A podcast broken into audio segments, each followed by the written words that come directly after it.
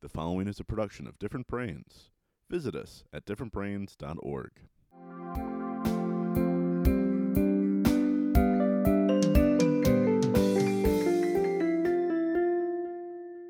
Hi, I'm Dr. Hackie Reitman. Welcome to another episode of Exploring Different Brains. We have as today's guest the author from San Francisco, Donna Levin, whose latest book, He Could Be Another Bill Gates, is just coming out now. Donna Levin, welcome to Different Brains. Thank you. It's a pleasure to be here. Why don't you introduce yourself a lot better than I did to the audience? He Could Be Another Bill Gates is my uh, fourth published novel, and it's um, uh, it, it's a follow-up book, not really a sequel to um, "There's More Than One Way Home," which was published about a year and a half ago, both by Chickadee Prince Books. Um, I've been a writer all my life, not necessarily a good writer, but I've always been a writer. Um, I like to quote uh, John Gardner, who wrote in his own book on becoming a novelist that nothing's harder than being a novelist unless that's all one wants to be, in which case, while being a novelist is hard, everything else is harder. And that describes it pretty well. So I've occasionally deviated from, uh, if I may be so pretentious, the calling of uh, writing novels, and it's never worked out very well. Um, so that's what I'm back to doing uh, full time when you tell somebody you write three or four hours a day, they say, What do you do the rest of the day? But believe me, it takes all day to get those three or four hours in. So, um, I was a, a, a, teacher for a long time at UC Berkeley Extension, not doing that right now um, for, you know, very little, it was very little pay for a lot of work, and uh, I'm just taking a break. Okay. So, um, that's that, that's that's a good overview. Well, you got a lot going on. You're bringing up uh, four kids. You're doing many other things. You're writing four books. Everything's four with you. Now, uh, well, um, well, I must say it's a lot easier now that they're they're older. Those early years were kind of tough. Um, you know, trying to work right and have the four kids at home. Well, tell us about um, how you know Will's Will's diagnosis. Tell us about the journey you've had, you know, as a mom and how you adapted to it. Well, I'll be honest and say it was a tough time. Um, he, we had no indication at all there was something uh, amiss or you know atypical until he was about two and a half when I look back now, I see that um, you know his gross motor skill milestones were, were quite delayed, but that's nothing you worry about past the age of five once a kid gets there. Um, and then he started um, reciting the scripts from videos that he'd watched or TV shows that he'd watched. And at first, frankly, we thought, oh, he's isn't he brilliant? He's memorized a script when he's only seen it once. And then gradually there's this dawning, there's this dawning uneasy recognition that that's not necessarily a good thing.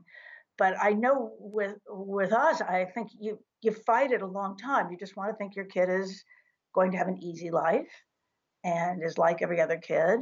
And um, you know that was um, we we finally finally got a diagnosis. Actually, in those days, it was called PDD. It wasn't until several years later that I really started to hear about the autism spectrum and Asperger's syndrome and you know all those things. Uh, now everybody knows about the autism spectrum, but I will say that you know things get a lot better. Uh, the early intervention is really crucial. Um, within a, a, year of not necessarily a diagnosis, but you know, knowing that he needed some intervention, um, he blossomed quite a bit. He'd been very fearful. He'd been very rigid, uh, and he became um, much more flexible. And um, you know, the the tantrums stopped.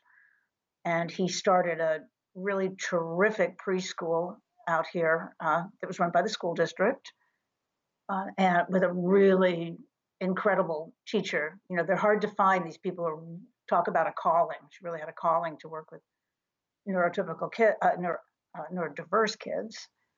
Um, and then he went he went to kindergarten at a public school. Uh, it, it, it's interesting that he was only in the second year of this school's full inclusion program, so there was still a lot of resistance among the the staff. Um, and if I may say, I'm one of these people now among the older staff in particular. I mean, you know, like people my age who um, thought, well, I wasn't trained in special ed, I shouldn't have to deal with this, etc.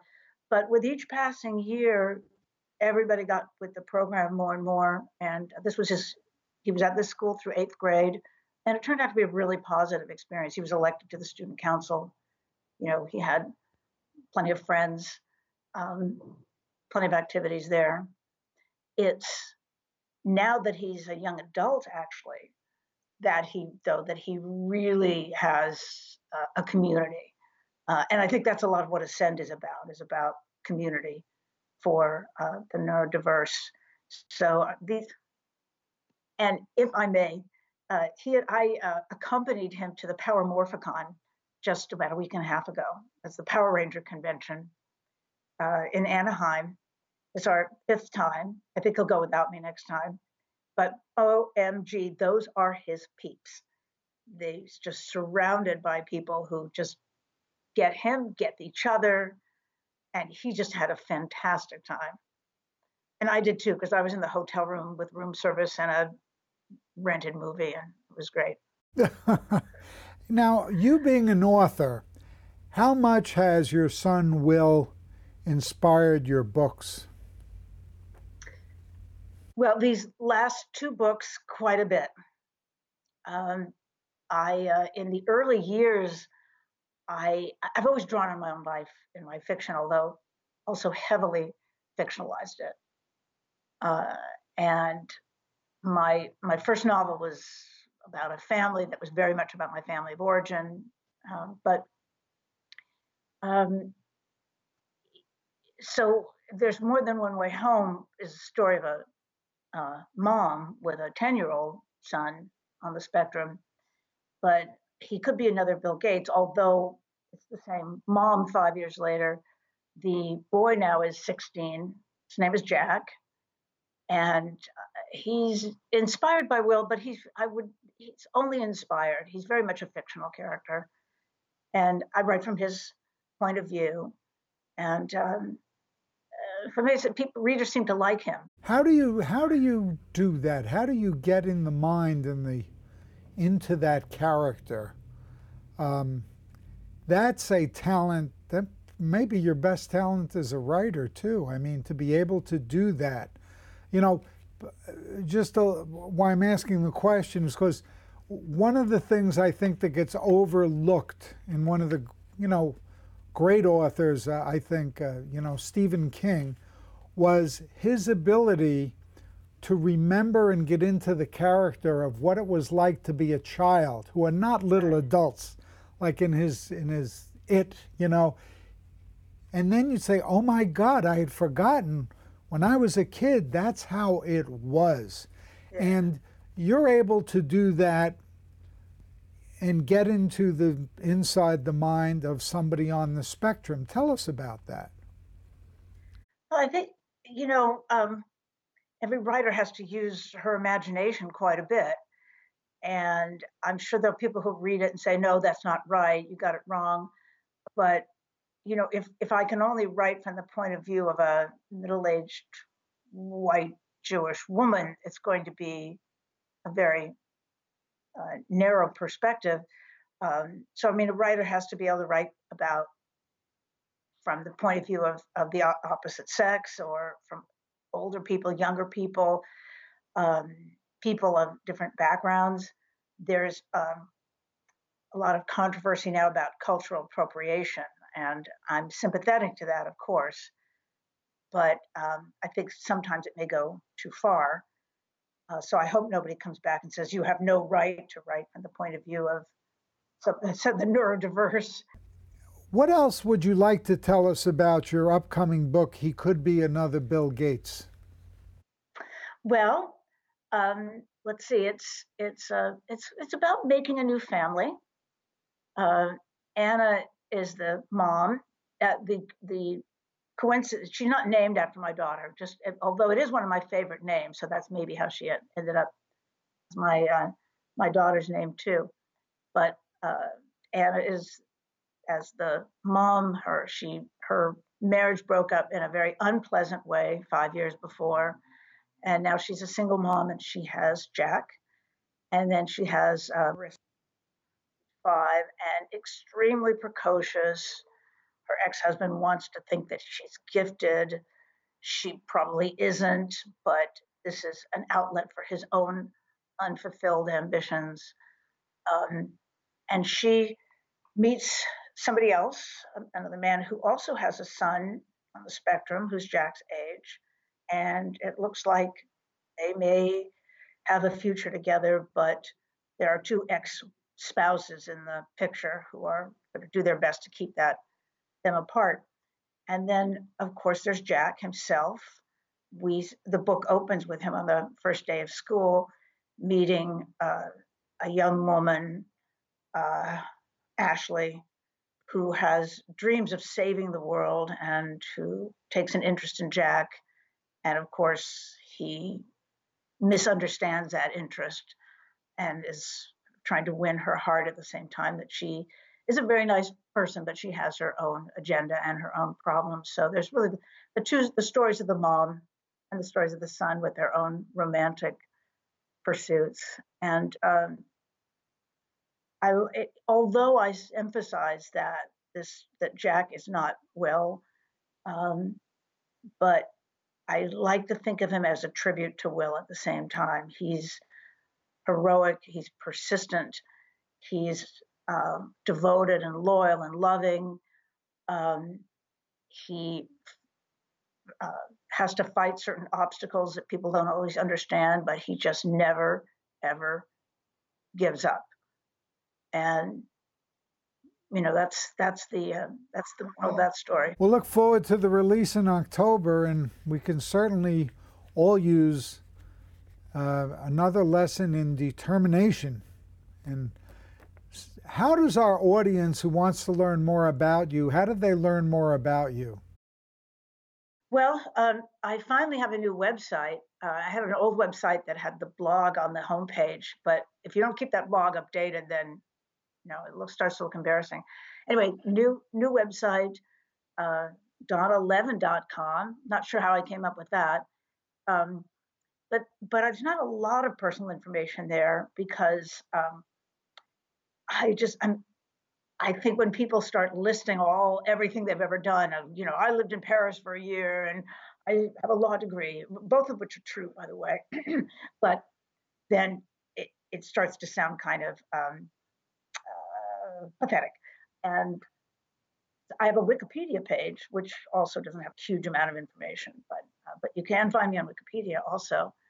And um, what else? I mean, beyond that, there's not a great deal of of um, that's interesting, really. I mean, I, anything that's interesting is in the books. If someone in our audience is uh, just receiving the news that their child has a diagnosis with autism, what is the one message you would want to give them right here on Different Brains? The the one message would be that the future is yet to be written. That don't take this as any kind of death knell uh, or um, ominous warning about uh, unemployment and institutions. It's not. It's just not. Um, it's completely unpredictable how kids and even adults develop, and resources and awareness is increasing all the time. Um, so there, there's a lot of there are a lot of good things you can do. There's a lot of great things your kid can do. That would be number one. Tell number two would be to I'm sorry. Oh, no, I didn't mean to interrupt you. Start with number two I, I would be. go- I was going to say number two would be get involved in the community. That's where the, the autism community, that's where there's a lot of support and understanding and networking um, in terms of other other resources. What other upcoming projects are on the drawing board for Donna Levin? Well, I'm working on a new novel, and I thought this one would be the easy one. After all, I've written several, so now I've got it right. And it's not been easy. It's uh, changed a lot, even in the year plus I've been working on it. But it's about, it takes place in Marin County, and it's about four women of a certain age who get together in a support group, use a talking stick, but this talking stick may have some kind of powers. We're not, you know, they're not sure. Oh boy. See, I love talking to authors when they're at that stage. It's far enough down the road where it's got a little bit of body to it, but you got a lot of leeway. So I'm not going to ask you anymore. I'm not going to ask you anymore. There's not much more I can tell you. We hope you keep the books coming, Donna Levin. It's been a pleasure to have you here. And I hope uh, that your son Will and uh, your husband Michael keep up their good work on the board of the Ascend They will. Organization. And to your daughters and everything else, you're a terrific role model as a mom and an author and all of the different things you do. So thank you so very much for being with us here. Thank you.